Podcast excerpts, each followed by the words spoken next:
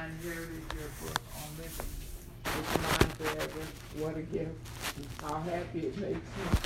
I concentrate on doing exactly what you say. I always have and always will. So, uh, years ago, uh, I had a mentor, Evangelist Sharon Adams, my mentor, and uh, she taught me a lot of things. Uh, and the pastor, uh, Mrs. Stokes, and said you should talk to Naomi. You should talk to Sister Naomi. And so she would. I remember the first time she that I heard the scripture come.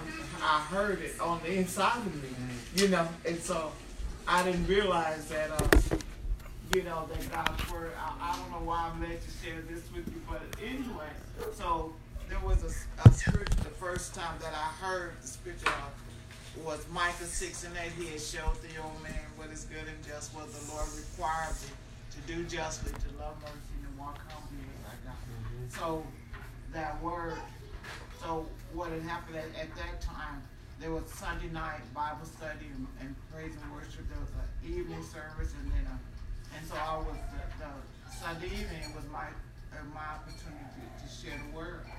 And so I heard that scripture, and I had to go to my Strong's Concordance to find it, find out where it is, and to look it up. But God's word is alive. Amen. And uh, uh, Hebrews 4.12 says the word of God is quick and powerful, sharper than any two-edged sword, dividing asunder soul from spirit and bone from marrow, and is a discerner of thoughts and intentions of, of, of the heart. If by your words I can see where I'm going. I remember the um, uh, years ago, it was uh, you all prayed for me, I'm grateful. Uh, when I had I had pneumonia before, and I heard uh, that I won't die but live and declare the works of the Lord. Hallelujah. and so yes. Shirley, uh, and I didn't know, I didn't realize that at that time, uh, Shirley was working at Walmart, and uh, and somebody had prayed with her. She had just broke down at work and cried, mm-hmm. and uh, somebody prayed with her and said that very same scripture. And I told her, I said that was the scripture that the Lord gave me, that I knew I was going to be okay. And so he said, by your words, uh, I love uh, Proverbs where he said, death and life are in the power of your tongue. Right. And so I've committed myself and I'll never turn back. So God, by his grace and his mercy in my life, he has caused my mind to be, my heart to be fixed and my mind to be made up, to persevere, to stay my course, to go, to go the distance with God. Amen. So no matter what, what comes my way, yeah. what, whatever have, no, I love how in Romans 8 he said nothing can separate us from the love of God. Yeah. You know, so no matter what goes on in my life, that's okay. Jesus is Lord, yeah. and He's Lord of my life, and I'm gonna just keep saying yes, Lord, not amen. my yes, and amen. He said, and I've committed myself from living your righteous order, not living my way or the way that I think. Right. Hmm. You know, so that takes me to Proverbs 3, where he said, In all my ways I'm going to acknowledge him, and he directs my path. Right. He said, so festoon me with your finest sayings, God. In other words, teach me your holy rules. In other words, I can't live holy. I don't know how. Right. I don't know how to love anybody. Right. I don't know how to love God, much less anybody else, least of all myself. But the more that I commit myself, He teaches me. He teaches. He keeps my heart open to say, "Yes, Lord." What do, what does He want? What does He want more than what do I want? So good. And so, uh, so yeah, the wicked do their best to throw me off track, whatever, to, to get me distracted, whatever. As you know, the Bible says in Ephesians 6 12, we wrestle not against flesh or blood, yeah. but against principalities, powers, rulers of darkness of this world, Lord. spiritual wickedness in high places.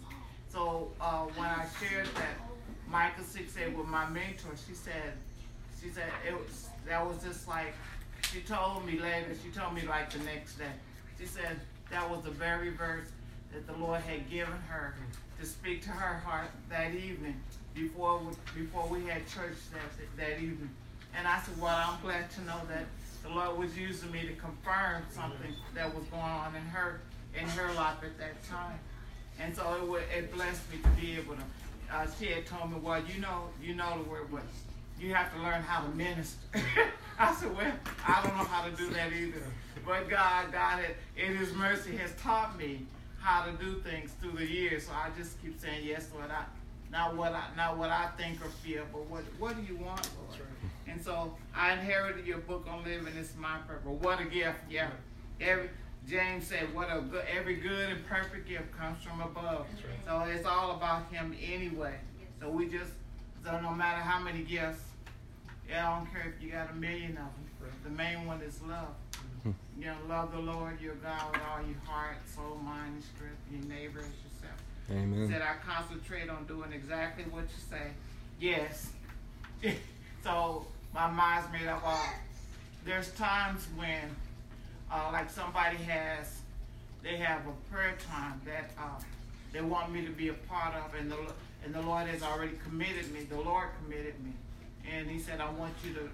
I said, Lord, what do I do whenever there's a, a, a, a these two different things come up around the same time. The Lord said, You follow me. That's right.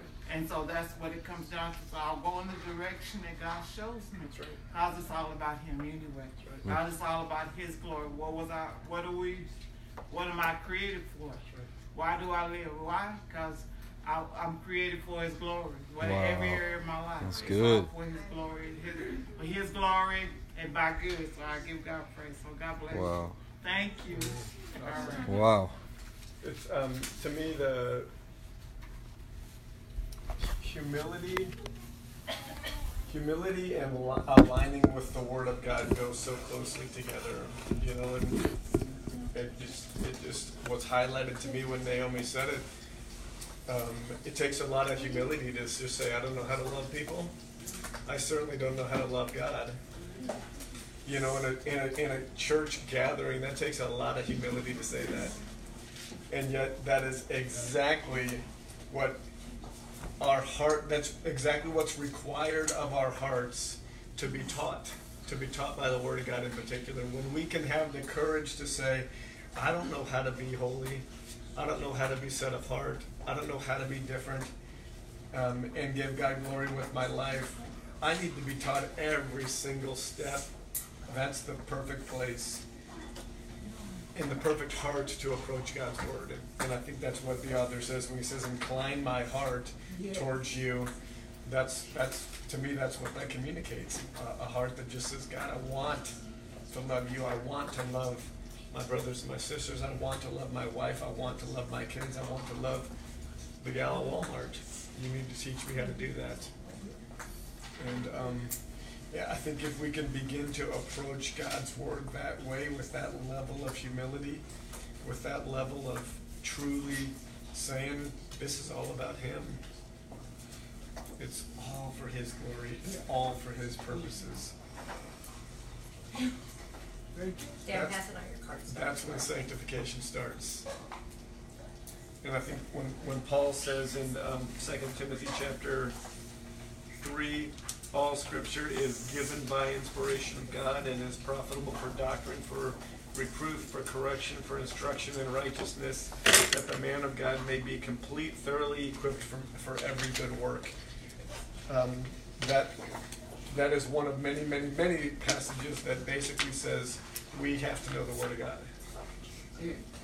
We have to know the Word of God. Someone like Naomi, when she speaks, what's beautiful is she almost only speaks Scripture. You guys notice that? True. I mean, Yeah. she talked. She talked for five minutes, and four and a half of it was just Scripture. Amen. You know, and that's when it's when it's in you and starts coming out. There you go. That's fruit. You know, that's the fruit of someone who's spent their life pursuing the things of God and desiring the things of God. And this is, um, if you remember, uh, Diane, will you read again that um, Deuteronomy 6 passage? Deuteronomy 6, I think it was Yes. 1 through 8. Um, I, I want to I want to remind us of this passage. Um, What is it, Deuteronomy where? Deut- Deuteronomy 6, I think it was. yeah. Oh, yeah, it is. Now this is the commandment, and these are the statutes and judgments which the Lord your God has commanded to teach you, that you may observe them in the land which you are crossing over to possess, that you may fear the Lord your God to keep all his statutes and his commandments, which I command you, you and your son and your grandson, all the days of your life, and that your days may be prolonged. Therefore, hear, O Israel, and be careful to observe it, that it may be well with you, and that you may multiply greatly, as the Lord God of your fathers has promised you, a land flowing with milk and honey. Hear, O Israel, the Lord our God, the Lord is one. You shall love the Lord your God with all your heart, with all your soul, and with all your strength. And these words which I command you today shall be in your heart. You shall teach them diligently to your children, and shall talk of them when you sit in your house, when you walk by the way, when you lie down, and when you rise up. You shall bind them as a sign on your hand, and they shall be as frontlets between your eyes. You shall write them on the doorposts of your house and on your gates. That's one through nine. Yes, just you know, such a beautiful passage, and I think remembering the context of this one is very, very beneficial, very, very helpful. So, what's the context of, of this uh, uh, of this passage? Just to know the word of God. Okay, who's teaching it to who? I'm talking about this exact. Moses is Moses is teaching it it, pa- passing it along to whom? The, next generation. Basically, ge- generation number two of the Israelites. Why generation number two? Generation one didn't make it. Generation number one, you know, spent their spent their time doubting and wandering and walking in circles. So he's sharing this with generation number two, just prior to handing the torch off to Joshua, so he can lead them in, right? And so and so, what is where where are the Israelites and what are they getting ready to do at this point? They're just on they're just on, I think, the west side of the Jordan, and they're getting ready to cross over into the Promised Land, right? And I think that's a beautiful reminder, context-wise, of this statement. Because if we're not careful, we take this statement and we think about Sunday school, right? And we think about a church service, and we think about um, sitting and, and studying God's word so we can learn something. And, and I think the context is so much bigger than that because of who they were and what they were getting ready to do. They were getting ready to move into a new land and essentially start living, right, as God's covenant people group. These are generational slaves who really don't know how to live, don't know how to be a community, don't know how to be a people. And so when God was telling them, you gotta you gotta talk about my ways, you gotta know my statutes and my precepts and my judgments, and you gotta teach them to your kids. And this ain't this ain't about an hour a week on Sunday. This is the this is your this is your life. Like Naomi said, my whole life is is about God. And so why would looking at his word and, and learning from his word be reduced to an hour a week on Sunday. You know, a passage like this just reminds us this was so much bigger than what it's gotten reduced down to today in so many cases. Right? We gotta we gotta re- remember the context because because if if we have eyes to see it, the context has not changed. Right? We are still being invited to be God's covenant people group. We are still being invited to be holy and set apart unto Him. We are still being invited to inhabit uh, a, a, land, you know, from which we will serve God and accomplish His purposes. And, and, and required in all of that is knowing and keeping God's commandments. It's nothing, no part of this has changed. Right? And so, um, so you know, as most as you know, my, my one of my primary times to study the Word is on Mondays, and I get to I get to have the day off on Monday, and I thank God for that. And, and I usually go out in the desert, and I and I spend that time, you know, in His Word and in prayer and worship and whatnot. And uh, it's remarkable to me how every time, uh, every week, wherever I go in His Word, wherever I feel like He leads me in His Word. Um, there is something perfect, you know, something perfect about what he's showing us and what he's teaching us, and and um, you know, as we uh, as we looked at Deuteronomy chapter twenty um, a few weeks ago, when we talked about God saying to the people of, of, of Israel, um, "I place before you life and death. Right? You make a choice. You can choose life and blessings if you keep my commandments. You can choose cursings and death if you choose idolatry. It's not too far. It's not up in heaven where you can't reach it. It's not across the sea where you can't reach it. It's right in front of you. I give you the choice, either my ways or the highways, right? And, and within the context of that passage, um, we, we just really felt like the Lord was going to lead us into knowing His commandments, right? If we're going to keep God's commandments, first thing we got to do is know God's commandments, right? And unfortunately, in the bride of Christ these days, there's not even a lot of that going on, right? So we got to be diligent to know God's commandments. So, so we um, we invited the Spirit to lead us into teach us teach us the commandments, the commandments that you want this representation of the bride of Christ to begin to align with right now. We know there's lots uh, available and that there's lots ahead of us, but what do you have for us right now? And what I see going on is him shoring up the family unit. You know, that's that's just sort of my perspective on the commandments that he's led us to thus far. It started off with, I would argue, kind of a focus on the men, but really a focus on on um, all about uh, basically being pure, specifically sexually pure, about how we can really only love our spouses when we are that. And and um, and there are many many commandments throughout God's word regarding remaining sexually pure, and and, um, and and that's ultimately the only way that we will be able to to minister to uh, our spouses in particular, and that and that um, one of the absolute um, first steps um, uh, uh, of a um, of a born again believer is to abstain from sexual immorality and to and to be pure in that area. Um, and then he moved us onto into the kids, and the kids um, was a pretty simple one, right, Jenna? What was it? Honor your mother and your father, right? One of the top top ten, if you uh, if you go by what was carved in stone, and um, and we talked about what honor means, we talked about um, the um, that this was a commandment that come with that comes with a promise, and it's and it's a very um, significant part of what God calls kids to be as set apart members of a set apart home. Is you guys honor your father and your mother, right? And that and that en- encompasses obedience, but much more than that even. And then we moved on to kind of, I think, where we're at currently, and it was really a focus on um, the order in the home and the order in the marriage in particular.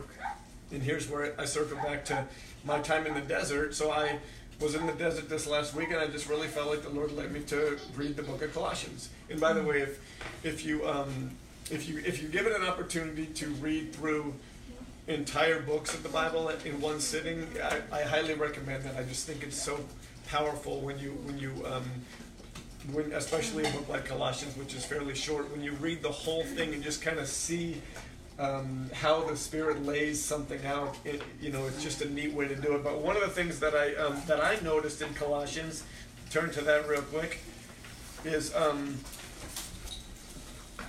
in this um, short book. It's only. Uh, it's only four chapters, and, and kind of the context is Paul's kind of dealing with a very small church, a church that heard heard the gospel message um, and, and responded to it, and, and they're just kind of getting underway, and there's some um, there's some heresies and some false teachings that are being taught in this city and in this town, and, and Paul's kind of dealing with them and correcting some of them, and within it, he basically lays out um, kind of some instruction on how to be a, a, a Christian home. You know, and and, um, and this is a, a um, I don't know. There's just something about this that struck me um, with the simplicity of it, because obviously for uh, for us to be Christian homes, for us to have set apart homes, homes um, where where holiness is walked in, God's commandments are, are followed. Um, uh, you know, we, we are um, diligent to be who God's calling us to be. There are many, many things that could be instructed, right? Many, many commandments, many um, instructions, many statutes, precepts, and judgments that Paul could have mentioned in this, you know, short piece about being a, a Christian home. But but when I look at the, he only mentions three things basically, or four things, and let's read these together. It's in chapter three, Colossians chapter three. Someone read real loud verses 18 through 21. This is Paul under the under the influence of the Holy Spirit. Remember, all Scripture is inspired by God and is profitable for teaching, reproof, correction, so on and so forth, in training men of God and women of God for all righteousness and, and, and good works. So, so, um, so this is obviously inspired by the Holy Spirit, and this is specifically under the heading of this is what it looks like to have a Christian home. This is what is necessary to be a Christian home. And look at the things he mentions here. Someone read that. Wives, submit to your husbands as is fitting to the Lord. Husbands, love your wives and do not be harsh with them. Children, obey your parents in everything, for this pleases the Lord. Fathers, do not embitter your children, or they will become discouraged. Okay, so so um, so that's it. Um, and then he goes on to talk about um, basically slaves, which we're not going to get into because that's outside of our context now. Um, but but the first uh, four pieces. I think are very telling, and it's and it's interesting to me that I didn't read this passage prior to us beginning this journey of keeping the commandments. Um, but these, but the commandments that we've studied are exactly what Paul mentions here. And um, we, we kind of talked about the husbands loving your wives, and in particular, the commandment that is very important for um, us to follow regarding loving our wives, which is remain pure sexually in particular. And um, and I did look up that um, the word bitter here is um, uh, I think in the version Cal just read it said harsh. In, in my version it says bitter. The um, the Greek word that is used there is um, pikros, p i k r o s. And, um, and it's interesting because it says um, it's from the idea of being piercing or sharp. So um, Kyle's version said, har- what, did it say harsh, Kyle? Yeah, you're talking about husbands Yeah. wives? Yeah, harsh. Do not be harsh, or do not be piercing. Do not be sharp.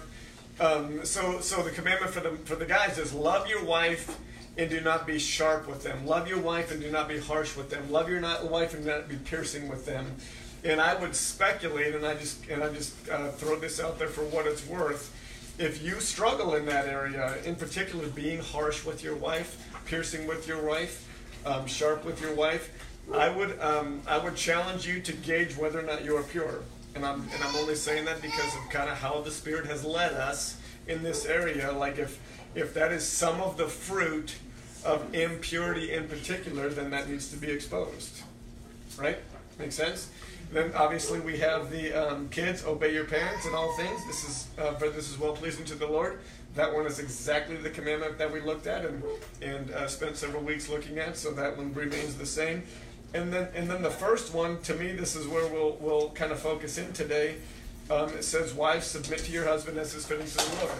Now, as I said, there could have been a huge number of possible things Paul could have mentioned to be a Christian home, right? There is a, a lot of things that he could have mentioned to this group of new believers in kind of a harsh territory that's that's a lot of um, incorrect things are being taught. Paul's kind of righting the ship a little bit, bringing them back to what's most important.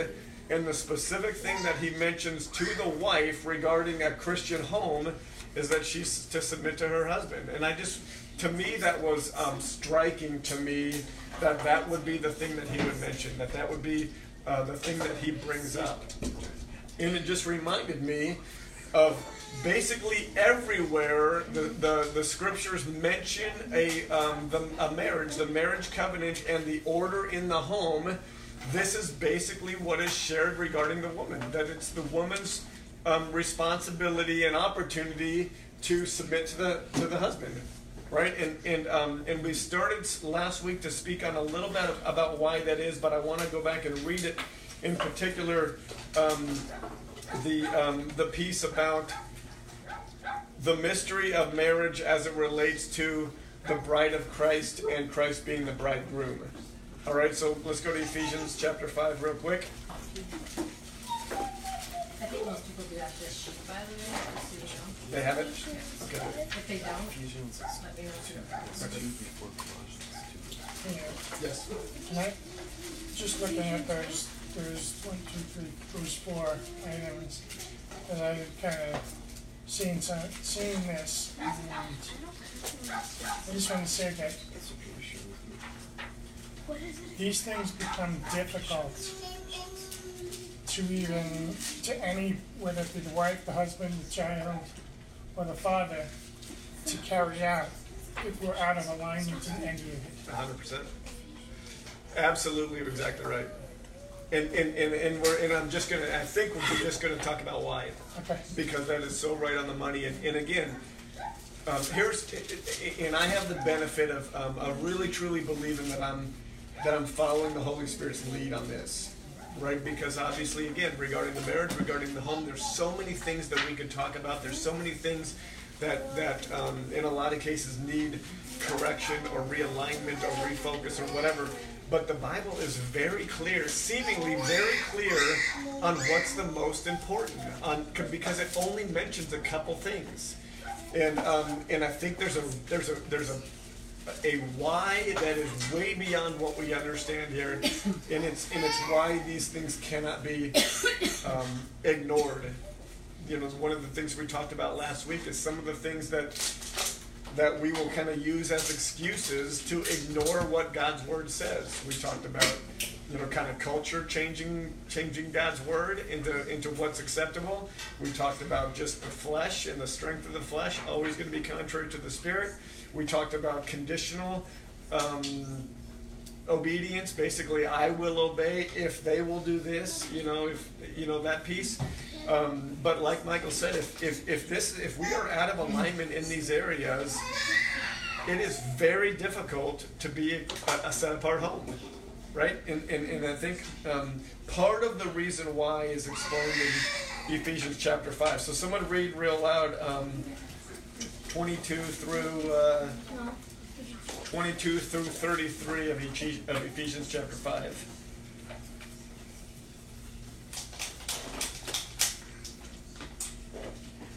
Wives, submit to your husbands as to the Lord.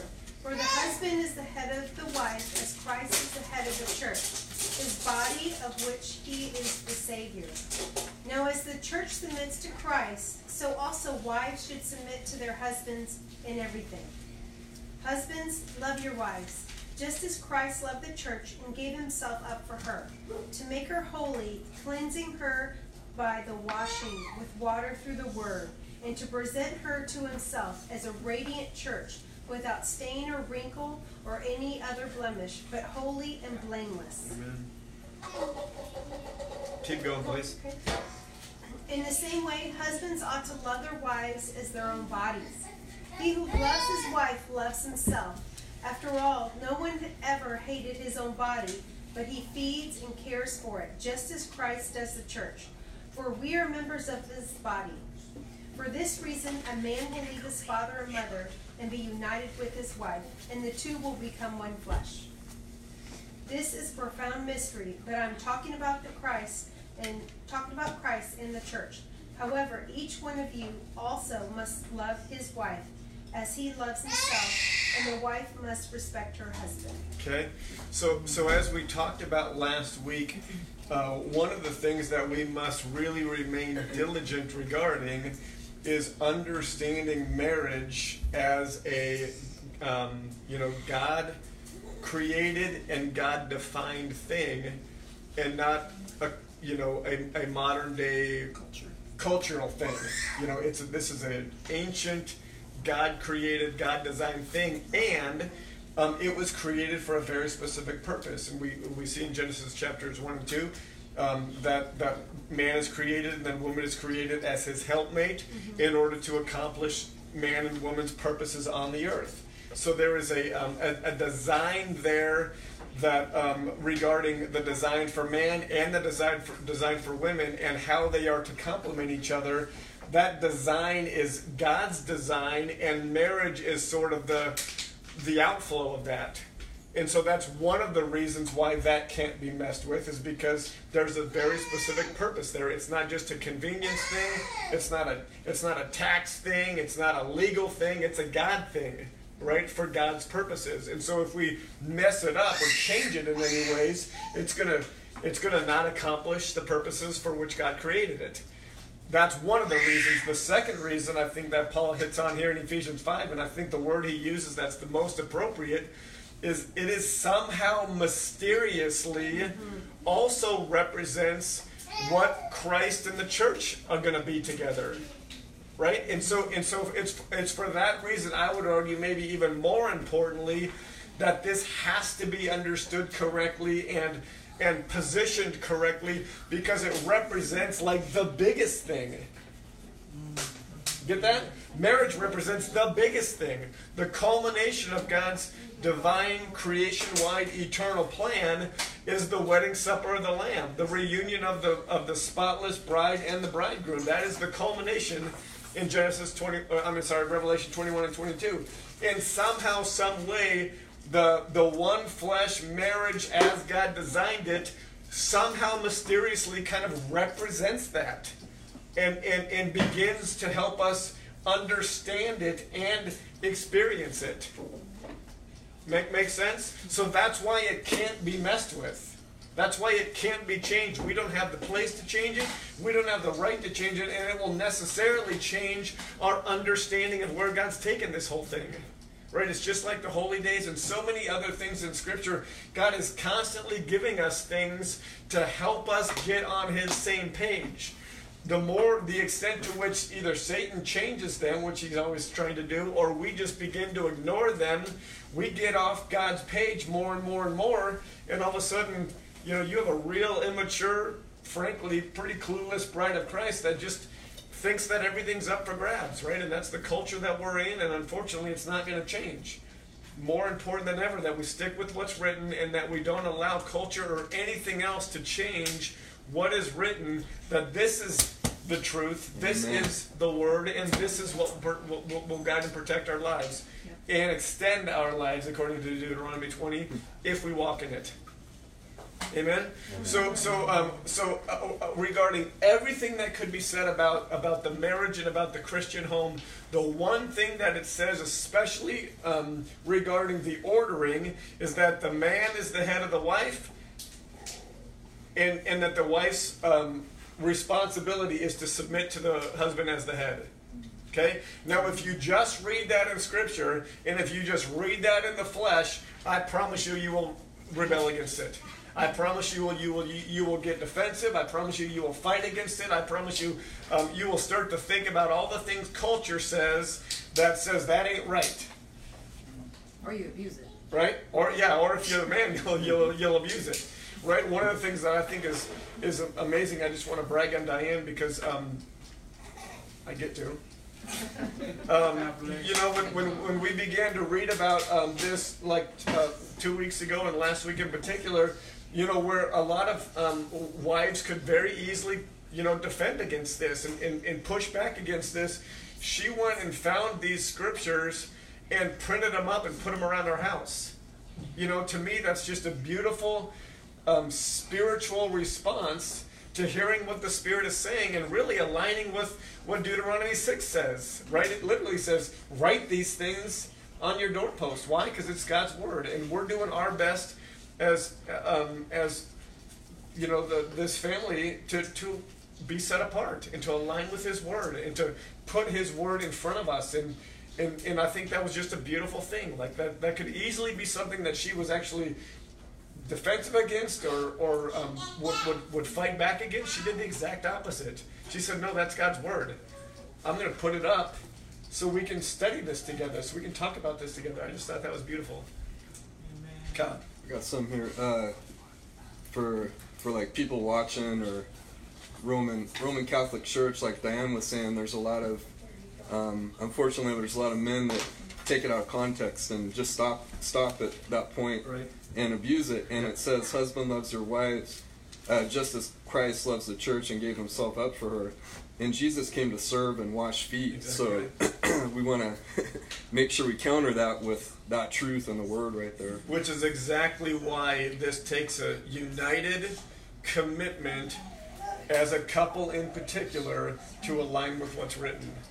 Right? That's Kyle's exactly right. If either if either part doesn't play their part, and this goes to Michael's point in the very beginning, it throws it off. Right? It makes it very difficult. It will create a lot of strife. It will create a lot of conflict.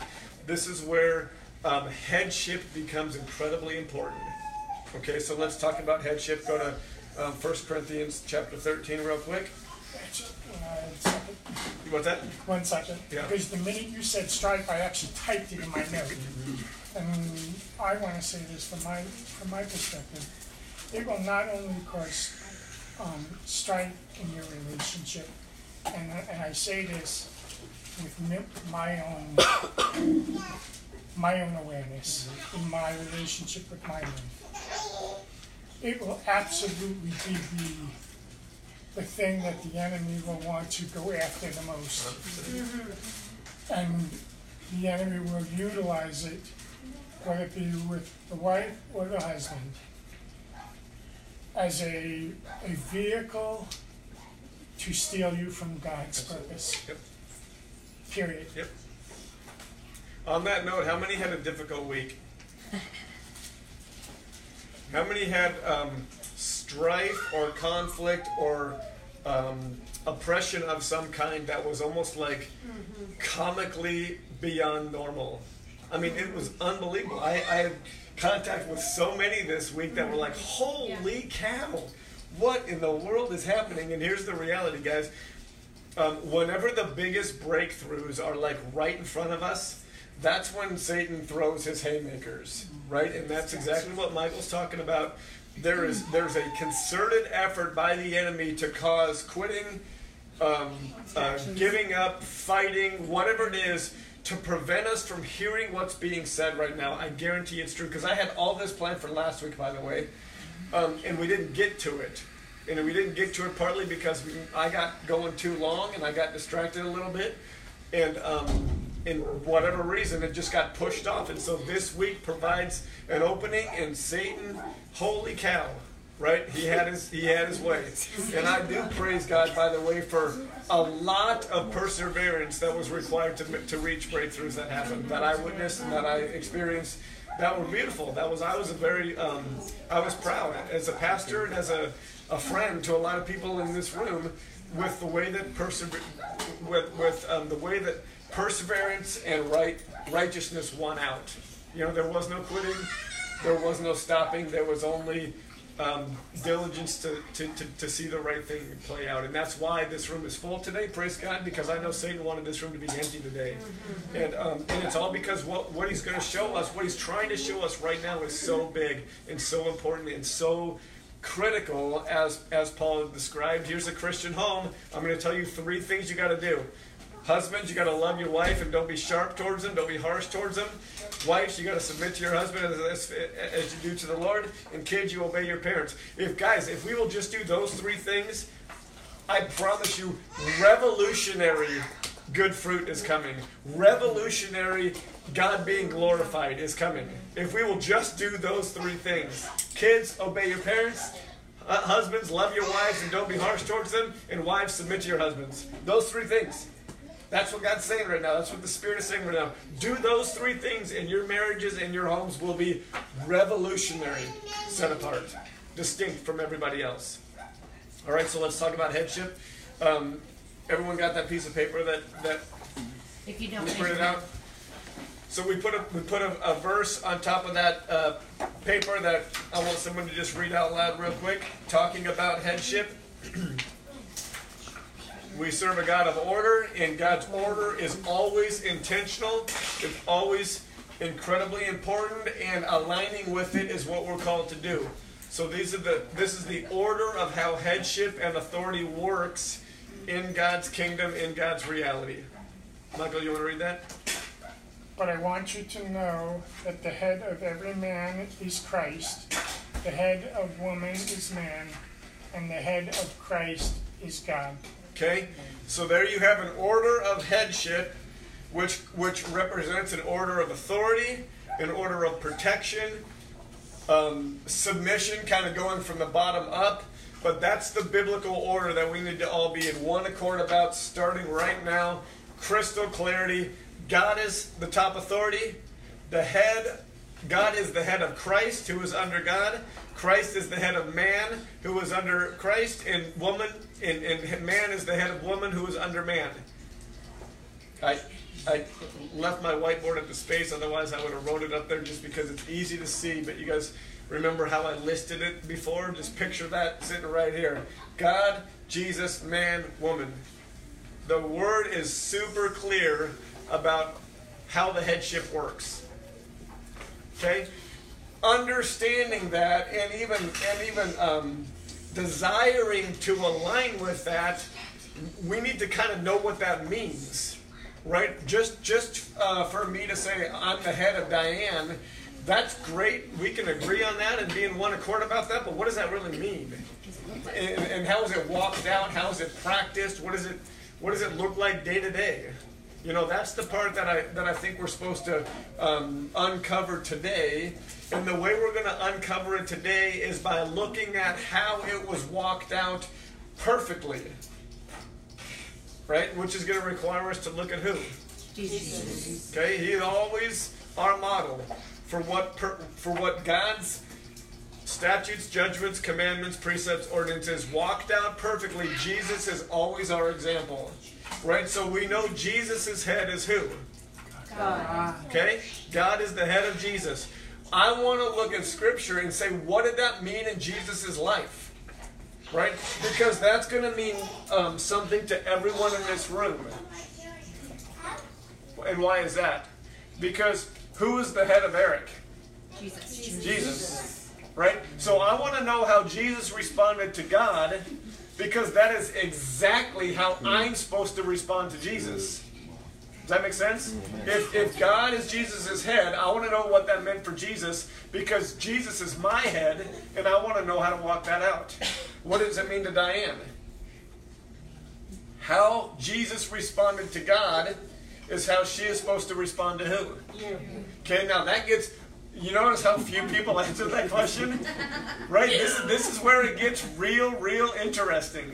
Right? And I'm not even going to say, by the way, that how Jesus responded to God, God being the head of Christ, how Jesus responded to God is exactly how Jesus, uh, I'm sorry, how Diana is supposed to respond to me. I'm not even going to say that.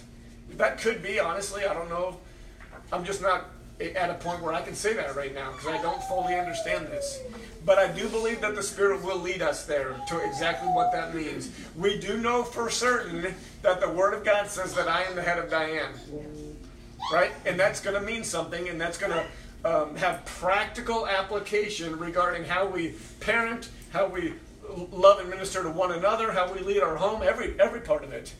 Right. So all I want to do is begin this um, exploration, I guess, by by reading what this meant in Jesus' life, and um, and here's what we're going to do. I'm going to ask each of you to write down. Um, we're going to look at like eight scriptures or so that I found. Does everybody have a pen? Yeah. And, and when, when we read these scriptures, here, here's what I want you to do. I want you to write down, sort of in a kind of a paraphrased summary statement, what this headship looks like to Jesus. Yes, to the extent that they can. I, I had it in mind for them to do it as well. And that's why we're going to kind of do this out loud and together. So we're going to do a reading and then. Exactly. We're going to read it. We're going to kind of understand the, the statement and the context, and then we're just going to kind of summarize it, and you're going to write down that summary. And we're going to end with like eight summary statements of what God being the head of Jesus meant in Jesus' life. Okay? Then I'm going to ask each of us to pray into each of those things and kind of evaluate where you are in each of these. Some of them you might be very much aligned with already. Some of them you might be on the absolute opposite, rebelling against it side. But this is how we begin to judge the fruit, right? And I think this is the stuff that Satan was really not wanting to see happen, right? Because because we're gonna we're gonna get everything exposed to the extent that we literally put it on paper so that we can begin to understand where we're deceived, understand where we're being rebellious, understand where we're being tricked by culture or or um, conditional obedience or whatever it might be, so that we can bring these things into alignment. Amen? Everyone understand what we're doing? Yep. Anyone got any big problems right now? No? Okay. If you have them, bring them up. It's important that we do. Okay, I have a question. Yes, sir. My wife and I have been married for forty-five years, okay? And we've always felt like the marriage is a three-person marriage. It's Jesus, God, my wife and myself. It creates a triangle that cannot be broken. Mm-hmm. If you just don't have God in it, you've got a stick that Right. can easily be broken. Exactly right. If you got only a man and you're with God, that is easily broken by mm-hmm. Satan. But when you got the marriage and it's like that, it's a triangle. Exactly right. Now, I really struggle with the woman being subject to the man Right. Because the, the difference between that is so little that the line is even in God's eyes. That's the way I feel. Right. So, Well, um, and, and here's where, um, here's where, uh, as we kind of talked about last week, um, you, you finished your, your struggle with that's how I feel, right? And, and, and quite frankly, that is where um, many uh, misalignments begin is I don't feel that this is the right way to do it. I don't feel like this is fair. I don't feel like this is appropriate. I don't feel like I'm reading this correctly or, or whatever the case may be. Or, or, or even I feel like I, I haven't been doing this this way, but it's worked anyways. And, and, and my challenge to you, Rick, is to um, is to is to move beyond that feeling and and really dig deep into what the truth of God's word says. Does that make sense? And it's going to take commitment and courage to do that, right? And and, and my I speculate what you will find is that even if it's worked to this extent, you guys have been married for how long? 45. 45 that's amazing i praise god for that that there's maybe that there's maybe even better to be experienced in the next 45 Yeah. which which puts you guys pretty old by the way. Okay and, and go ahead Dave. I, I feel like there's one interjection that I want to make um, because right as you were speaking that we've always done I, I think that and I could be wrong so anyone can correct me. The assumption is that I as the wife already have as the Bible talks about again again my personal relationship with God. Because what I will say we've also witnessed is taking it out of context, it's God, Jesus, man, and wife, and trust us, we have known people to be married for 40 plus years, and the man is the woman's idol. Not her relationship isn't with God. It, do you see how that can get distorted as well? So I think that when as, as I have read this over the last two weeks, like really just like what does that look like? It's I I hate using the word assumption, but it's under the assumption that I am a new creation. I am a belief. Like I'm born again as my as a wife. It's not. But there's and so even that, and, and Eric knows this as well. Like three so years ago, as, as amazing as we think our marriage is, and as amazing as your marriage is, I feel like God is like, you don't even know what I got planned for you. And I think that's that shift that I'm telling you, God has done so many awesome things in three years since He told me that. That He's like, as great as you think your marriage is, you aren't even scratching it. And that got me excited because I'm like, really? And so I think this is an amazing next next piece, next step. But I think it also goes under that assumption that that I, as the wife, have gotten the proper perspective as well. But then there's a way that it's walked out that again, it is mysterious. That I am excited to see how does that look to be walked out that really will set our marriage, your marriage, and any other marriage in this room so starkingly different. Not like, oh, my husband's such a beast and he tells me what to do. That's wrong. Right. Or, oh, my husband's amazing. I don't know what to do unless he tells me. That's not right. Right. You know, like there's. That's the worldly view. Right. And, and I- I'm excited to see what it'll do. And I do. I believe that whatever's this next like revelation and the eyes that are they're going to be open. I am so super excited for you guys Yep. because I know God's like, man, as amazing as it is. Can you imagine that you might only be experiencing five percent of what that one flesh marriage is supposed to look like? Yep. And I think that's exciting, personally. And, and, and by the way, this doesn't only um, apply to married couples, right? Because because if um, for all the singles that are in here, um, your your Christ is your head, right? So and this what we're going to study, what we're going to look at.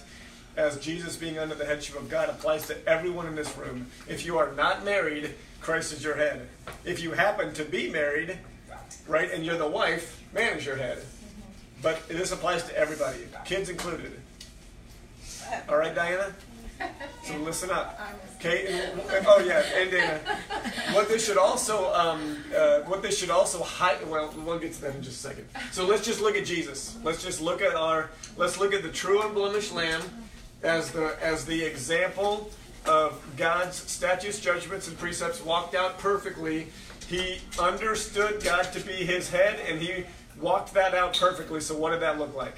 All right, first one we're going to look at is John chapter 5, verses 16 through 19. If you want to write that address on your paper, just so you um, know What was it, John what? John chapter 5, Gospel of John chapter 5, verses 16 through 19. And once someone finds that, you can read it out loud. I think uh, I just used the book of John, so you can just, we're just going to be in John looking at some examples. 16 through 19.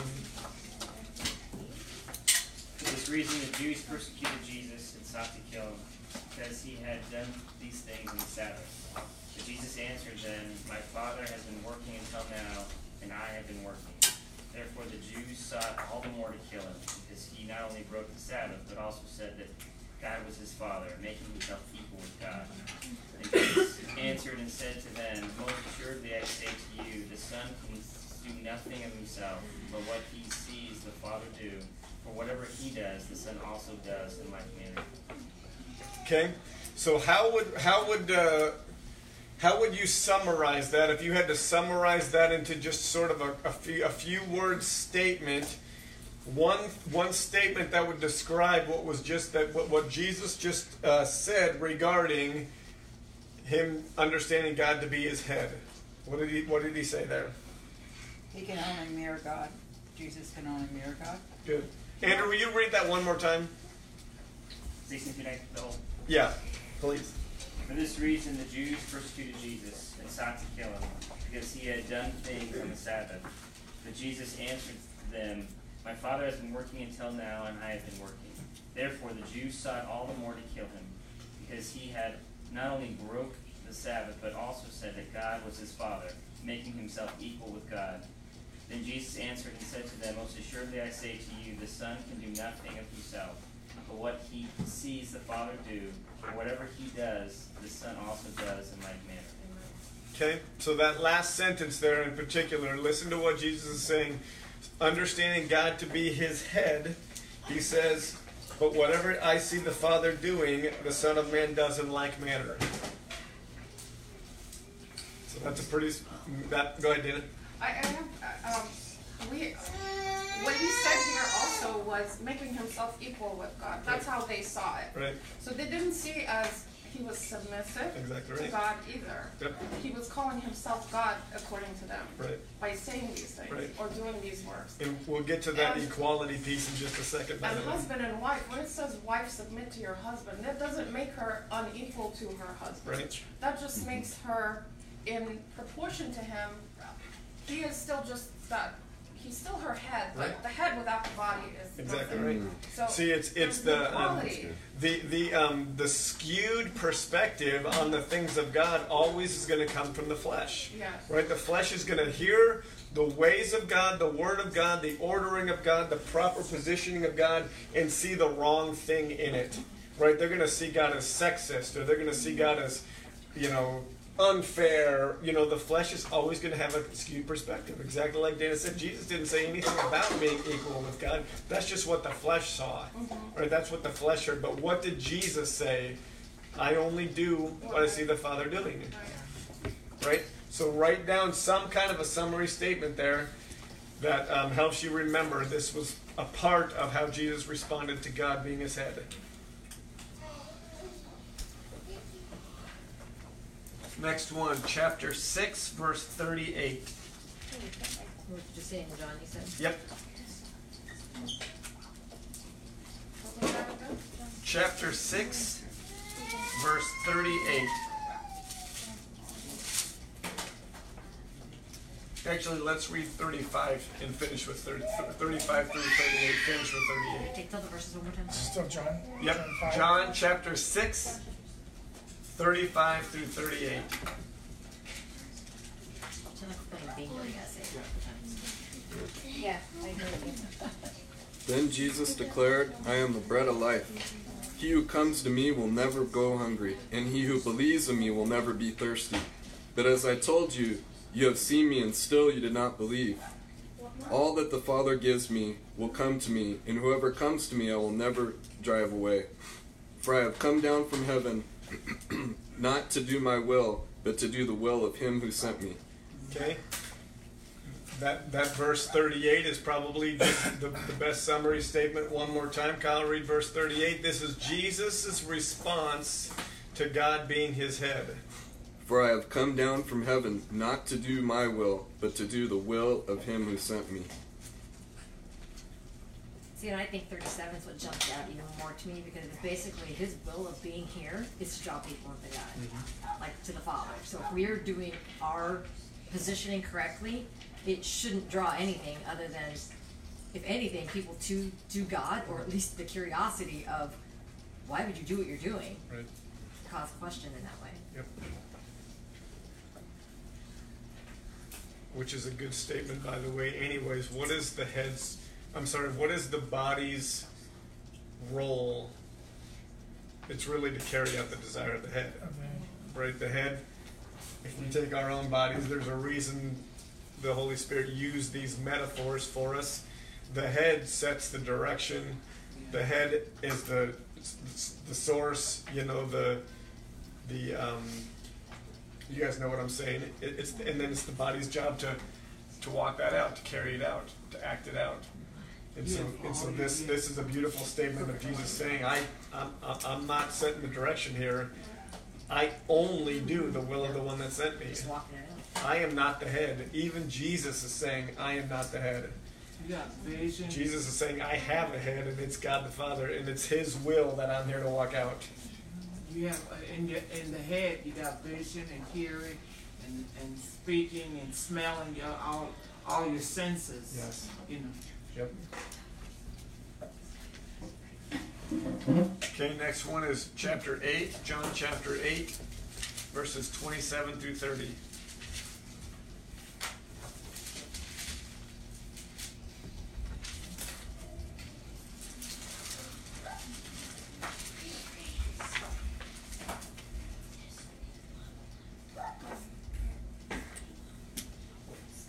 I'll read this one. Uh, it says, They did not understand what he spoke to them of the Father. Then Jesus said to them, When you lift up the Son of Man, then you will know that I am he, and that I do nothing of myself. But as my Father taught me, I speak these things. He who sent me is with me. My Father has not left me alone, for I always do the things that please him. This is Jesus walking, correctly walking out what it means to be under the headship of Father God. And he says, I always do what pleases him. And that kind of falls under honor your mother and father. Absolutely. And that part where he says that I that I do nothing of myself, such humility. Yep. And as far as a husband and wife's relationship, it strengthens the, you know, it's kind of like garbage in, garbage out. The fruit that, that we as husbands can only receive good fruit from Jesus by studying and- and understanding who he is. And that will just, as, as God flows to Jesus, Jesus flows to man, man flows to his wife. Right? Go back and read Ephesians chapter 5. Man's role in ministering to the wife is so significant, right? How do we minister? How do we minister correctly? You being a pure vessel, right? A pure vessel through which the river of living water will flow. Who will be the primary recipient when we as men walk purely? Who will be the primary recipient of that flow? Our wives. Our wives being ministered to and loved on literally by the Spirit of God through the husband. I mean, what a beautiful picture that will be. What a beautiful relationship Yeah, remind that you will of be. that Colossians about no harsh, no bitter. Yep. I mean, that's all. That's all the flesh that would come out. Yep. But if you only speak what God is telling you to speak. Yep.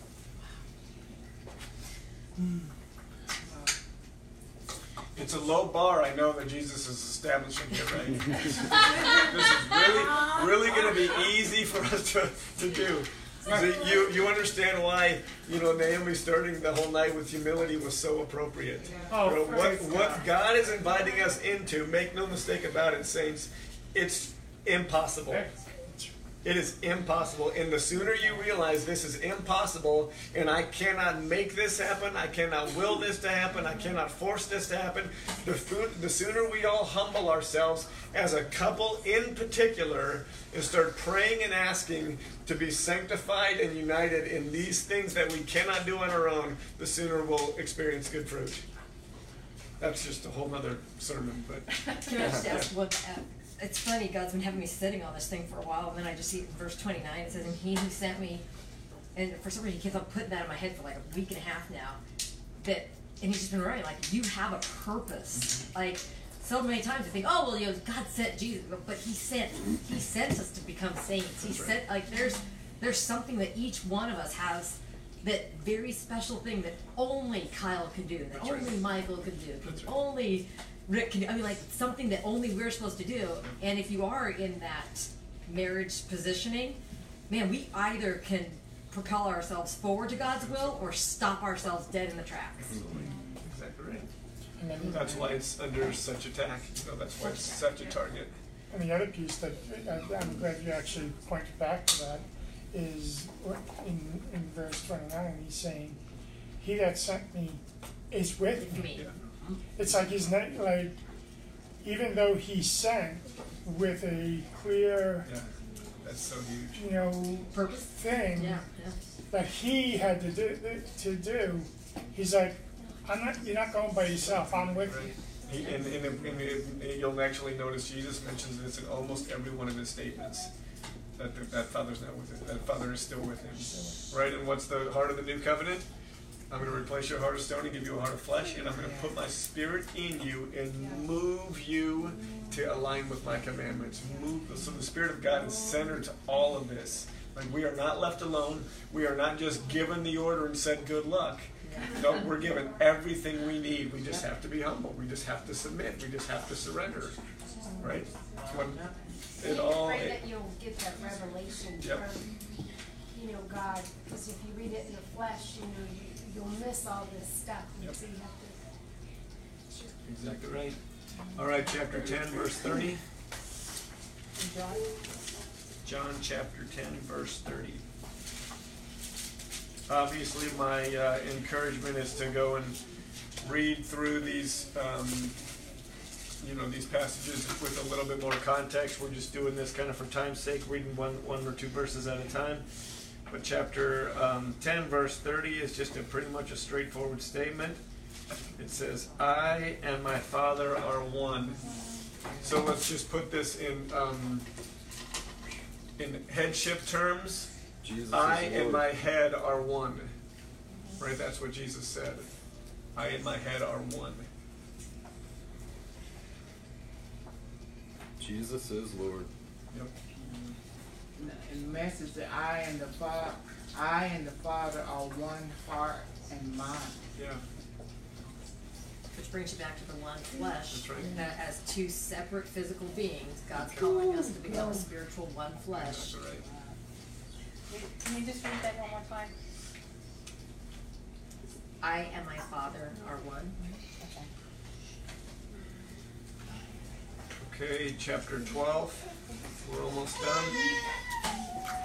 Chapter 12, 44 through 50.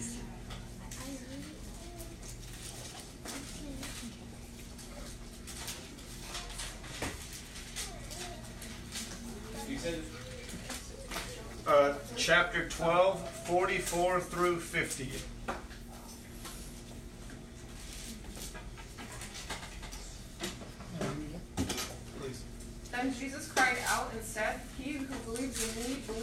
In me, but in him who sent me.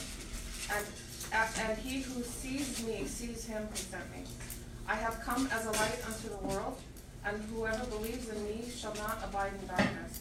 And if anyone hears my words and does not believe, I do I do not judge him, for I did not come to judge the world, but to save the world. He who rejects me and does not receive my words has that which judges him. The word that I have spoken will judge him in the last day. Mm-hmm. For I have not spoken on my own authority, but the Father who sent me gave me a command, what, excuse me, what I should say and what I should speak. And I know that his commandment is everlasting life. Therefore, whatever I speak, just as the Father has told me to told me, so I speak. Okay? So Jesus, regarding his head, mm-hmm. only speaks what the head gave him to speak. Did not speak on his own.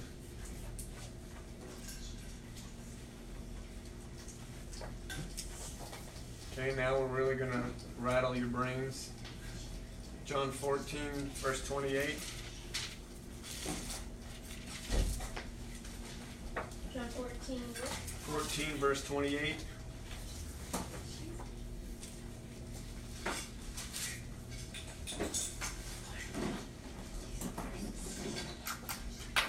You have heard me say to you, I am going away and coming back to you. If you loved me, you would rejoice because I said, I am going to the Father, and my Father is greater than I.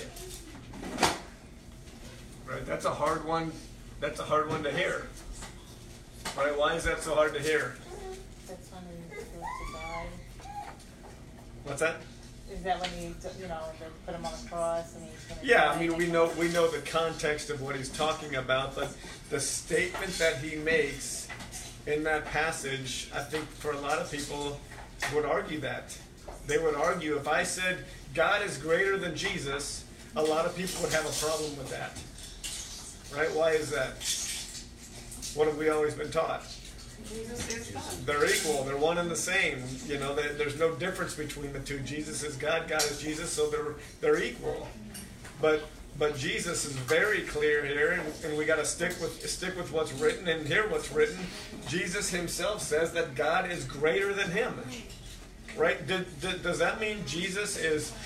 Um, was Jesus offended by that? No. You know, did Jesus have a problem with that? Did Jesus try and manipulate his way um, to be in, in a different position? No, he. You know, and we're looking at what was Jesus' response to the or to the order. He submit to He submitted to what God created, or God said, or God, you know, the truth that God is greater than Jesus. Right? This is this is what it means for Jesus to recognize the headship of God. He recognized God was greater than him. Right? I know that's very hard for us to hear, very hard for us to get our heads around, but we gotta we gotta hear what's written. We gotta stick with what's written.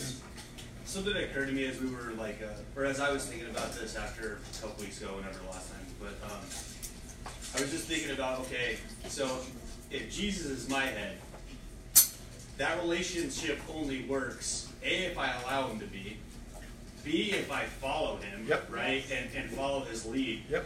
And that can never, that relationship can never be reciprocal. Like I, I can't all of a sudden become Jesus' head, Exactly right? right. That doesn't, it just doesn't work that Exactly way, right? right. The only way that it flows is if I allow him, follow him, and then he takes it from there, right? Exactly right. But then, you know, you take this whole concept that he's teaching us, and man has the obligation of allowing Jesus to be his head. That's right. That's a pretty huge. I'm not burden's the wrong word, uh, but you know what I'm trying to say, Right. right? It's, it's a big task. It's a big Absolutely. responsibility. And so obviously the fruit of that is not going to be bad fruit in a marriage, No right? way. It's going to be good fruit, Absolutely right? right. And and therefore then we become somebody that our wives would like to follow. Exactly And right. Is that always going to be the case? No. No. I mean, a lot of times our wives are going to have to be the ones that submit, even when you know what it doesn't make any sense. That's right. It's I don't deserve to be submitted to. I, you know, I, I'm in the wrong. Um, and you know, the reality is, is whenever my wife does do that, guess what? I come to like a, a come to Jesus moment really quickly. And why is I'm that? Like, hey, Why I, is that, Seth? uh, well, I'd say the Spirit works through me, Exactly right? right. And God's so- God's favor and provision and help and everything that He offers us rests on obedience, right? It, it, it, it, it, it happens as we obey. So it, so that's exactly right. And this is the piece that you know I know the Lord had me last week speak about that conditional obedience because men's conditional obedience based on Jesus doing the right thing. Guess what? We have no excuse. Jesus is always going to do the right thing. He's always going to be the perfect head. We have no conditional obedience excuse. Our wives have almost a constant conditional obedience excuse, right? But but what Seth is saying is 100% right. Diane doesn't have the place to, to disobey God's word because I'm not doing it right. She does not have that place. The same way that our kids do not have the place to disobey us as their parents if we're not quite doing it right. God's obedience and, and the obedience that God calls us to is not conditional in that way. And what Seth said, the beautiful part, that's that's exactly right, is is when wise, for examples, still submit to, to us, even when we're screwing up, Watch God come and step into that situation and do the right thing. Watch that man get convicted the way that he needs to be, or be led into the truth the way that he needs to be. Right? This is why someone in the marriage has got to do the right thing. Right? Someone's got to be. Someone's got to be willing. Someone's got to be humble enough. Someone's got to sacrifice. Someone's got to believe, and that might change minute by minute. Right? That might change six times in one argument. But but but what we have to do is be uh, be willing, right? We gotta we gotta know what's written, and one of us has to align with it. And I believe we have a chance if we do, right, Krista? I was just gonna say, um, to add to that, as a wife, that's why we need to be continually praying for our husbands. A hundred percent. Continually. This is where Um, intercession for your spouse are- becomes yeah, so yeah. huge. We are one flesh that I may not agree with what he's leading our family to do, but I'm gonna pray. I'm, I'm gonna pray about it Absolutely. and either ask God to change my heart and my mindset, or the Holy Spirit is Absolutely. gonna work in him. Absolutely. And he's gonna speak to both of us together. Big time.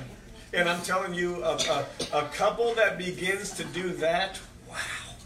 It's hard. It's, it's not it's hard it's hard and it's rare but but think of the think of the unity think of the power think of the the uh, the peace you know all of what god could do with that. You know it's beautiful. And that it's such a it's such an amazing opportunity. It's like what Krista just said too, and, and as hard as this is sometimes, we have to watch our husbands literally make a mistake because it's something that God needs them to see how they're instead of us trying to be like overly we've had that overly convincing of I just know this is not the right thing and sometimes as the man or as like I've had to like I've had to like make mistakes in order to learn. Unfortunately sometimes they're not very we've all been there. And, and, and that's a hard part. So I absolutely agree. That intercession of either change my heart if I'm wrong or Lord convict him to see where he's out of alignment. And i would argue the only time you're really going to intercede in that way the only time you're really going to be that um, willing to pray is when you truly um, decide to come into alignment with this, right? Because then you don't have an option, right? For, for you women to, to truly align with the Word of God, you're required to submit to your husbands. And if you're required to submit to your husband and you're seeing your husband lead you wrong, you are going to pray, right? You are going to pray. If never before, you are going to pray in that moment. And, and sometimes, sometimes necessity, right? Necessity breeds the right thing sometimes, right? Praise God for that. Yeah, and um, you know, it's a, it kind of reminds me of um, like our faith and where we put our, you know, trust. And it's not like the topic, what you're discussing, like if your husband's like, you know, in left field or whatever, you know, it's just the act, I think, of being obedient Yep. and, um, and having obedience, Yep. you know, to follow. It just like when you know you have a situation that you're in, you should put your faith in Jesus. Absolutely you know? right. And so it's not it's, it's not like you're working in the flesh to to say, oh, I, I, I know that there's a better way. That that's not like the point. And so, um, you know, anyway, I, I experienced this fruit. I didn't realize that it was happening, but I, it, so Todd and I kind of experienced this, this last week. Um, when you, when you said, hey, did anybody else have these things? I was like, wait a second. Yeah, Like, we, we did that too, and, um, I got an opportunity, like, um, we had like a misunderstanding. I, just said, you know, I'm sorry, which is not like my first thing. I was like, no, you're right, I'm right, you know, and everything. And, but then I saw God work through him, and instead of just like, you know, just, you know, gloating or something, he was really humble, and so, and so it, it is God's perfect design, you know, um, to keep that harmony and peace and the spirit flowing through the home, and so I was really grateful for that. Well, and don't forget, least is the greatest in the kingdom of heaven. Well, and Michael, Michael's been patiently waiting. I just, uh, I'm, as we're, we're going through this, I'm, I'm going back to Genesis. When God created, He created us, woman, as a helper. That's right. And I'm sitting here and I'm listening to all of this, and I'm realizing from creation to now, um, the intent of, of women in our life is to be that helper. That's right. Irregardless of, not irregardless, but in, in alignment with the structure which God has laid out, he knew then that we as men would be totally messed up at times and would need a helper. But in order for them to be a helper, we have to acknowledge our head and walk that out. And um, that is that's impossible. It's literally impossible to do. And sometimes you don't even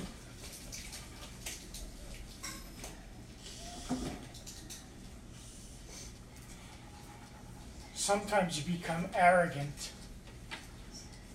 as man and think that uh, you got everything covered. And you need discussions like this to remind you that uh, this is God's design. Right. One more. One more. Hold on. One more passage. John fifteen ten. Last one, and then you can share. fifteen ten. John fifteen ten. If you keep my commandments, you will abide in my love, just as I have kept my Father's commandments and I abide in his love. Jesus, recognizing God as his head, one of the ways in which he walked that out, he kept his commandments. And in doing so, abided in his love.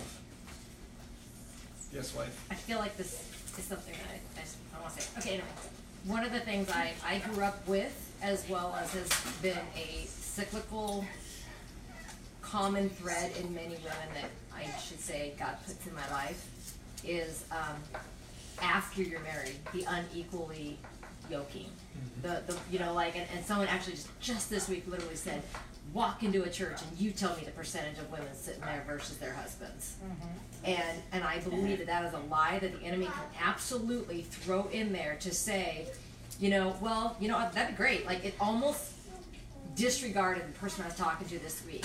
And I truly feel like this was very specific for them, but it might apply to anyone else that may hear this. Um, but it's almost a, a disregard to say, well, you know, he is so far from God, he is so lost, he doesn't even know how lost he is. And on that piece of it, it, it could almost be a reason to now neglect your own obedience and what God is telling us wives to do. So I am specifically talking to the married people right now, or people who are considering marrying someone who is not in the same alignment where they are at with the Lord. And and ultimately, I, the words that I spoke to her, I said, but what if your obedience to what God has told you to do is so much bigger than even if they live to be 95, they could live to be 95. And I said, but it's about their salvation.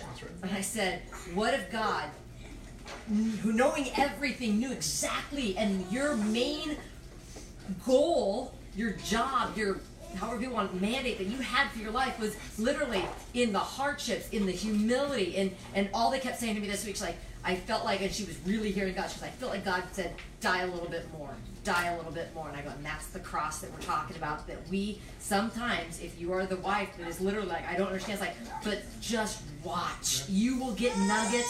So just take this as encouragement if you are in that kind of a marriage right now. Take this as encouragement that at some point he literally may have every scale fall off and goes, I have, but the way I've, you still are married 40 years later, 25 years later, why did you stay with me based on, because, and that's when you get to point him to God. And that's, that's when I hate to say it, but all, like, Jesus is strife. I mean, like, seriously, it, how, how much of a smaller burden is that, that you have to put up with the humility every day, or the die to yourself every day, but it really truly could mean salvation for your spouse, an eternal perspective, not this earthly perspective, and to allow your children to see, man, mom never gave up.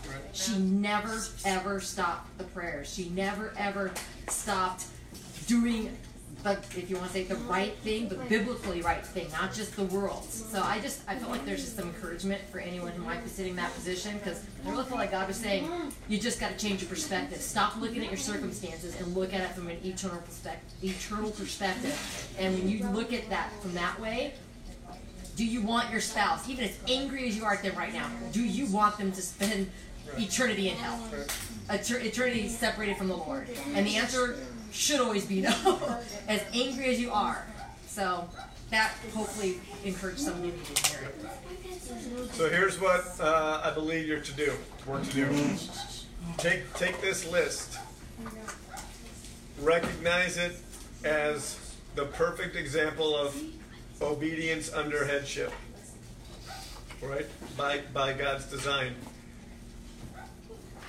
Men, you're evaluating it regarding Christ as your head, and women that are married, you're regarding it regarding your husbands as your head. And, and just look at each of these areas, and I would say just honestly evaluate where you're at. And um, I'm not going to share any magic words right now. I'm not even going to, uh, honestly, I don't even think I'm supposed to share what I think you should do with it. I just think that the Spirit's going to want to work with you where you're where you're weak, maybe encourage you where you're strong. But I think He's got something for every one of us in these areas, and I just don't want to try and give you that myself. That's between you and Him. That's to be done with you and Him. This is where um, Deuteronomy chapter six. How, how real are we going to take this? Uh, we, we're, we're, we're going into, into the promised land with some instruction on how to live. Are you gonna Are you gonna walk it out? Are you gonna? Do you believe this is all real? Are you gonna press in and, and see what the Spirit says? Are you gonna actually seek change and correction and alignment? Or is this paper going to get shoved under your car seat and you're never going to look at it again? That, that's the question. I, I leave it all to each of you. Um, but I do thank you for your patience tonight. And, and um, I just praise Jesus for being the, the, perfect example that he is. You know, the, the perfect picture that we can see. This is, this is what it looks like.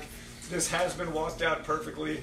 And the same dove that descended and rested upon his shoulder is now inside every one of us that are born again. So, can we be obedient? Can we walk this out? Can we have Christian homes as defined by the Word of God? A hundred percent. Right? And that to me is the exciting possibility that I want to celebrate with a cookie. Right? A cookie. You just said A cookie.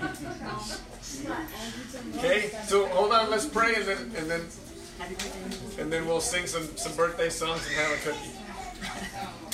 So Father God, we just, I pray that um, that the Spirit of the living God that you have placed inside every one of us who are authentically born again would just um, guide, convict, um, comfort, whatever it is you have for everyone in this room regarding the things that you are showing us right now. I pray that each of us would, would receive that in fullness and that we would respond appropriately and that great fruit would come from it. In Jesus' name. Amen. I would like to also say it's Diana's birthday on Thursday. What? Yeah. Diana's birthday's on Thursday? Oh, We're doing all three. Yeah, we're doing all three then. We love you. I just got it when you guys said it. Oh, hold on, hold on, hold on, hold on. I forgot. Chris is the last meeting. And Chris's birthday I still want one of those shirts. I, I forgot something. Hold on real quick. I need everyone's attention. I just got. I blew it. I, I meant to say this before we started and I just forgot it. So um, next Friday evening and Saturday morning, we're going to, a handful of us are going to a, a, a men's conference here in town. Like I said, it's a few hours on Friday night and then like half a day on Saturday. That's next, a week, a week from today and a week from yesterday. Um, anyone that wants to go, NCC is going to cover the, the cost for it. So I just need, um, who wants to go? That's Andrew, Michael, and myself so far. Now, anyone else that wants to go, This is what, I will probably paying for us probably like on Thursday. So just Wednesday, Wednesday. Wednesday. Email me or text me by Wednesday if you would Oh, yeah, to go it. to that. Actually, I'll trade We you. will be having service as normal next week. I don't know karate. I don't know karate, but I know we're gonna crazy. do a Friday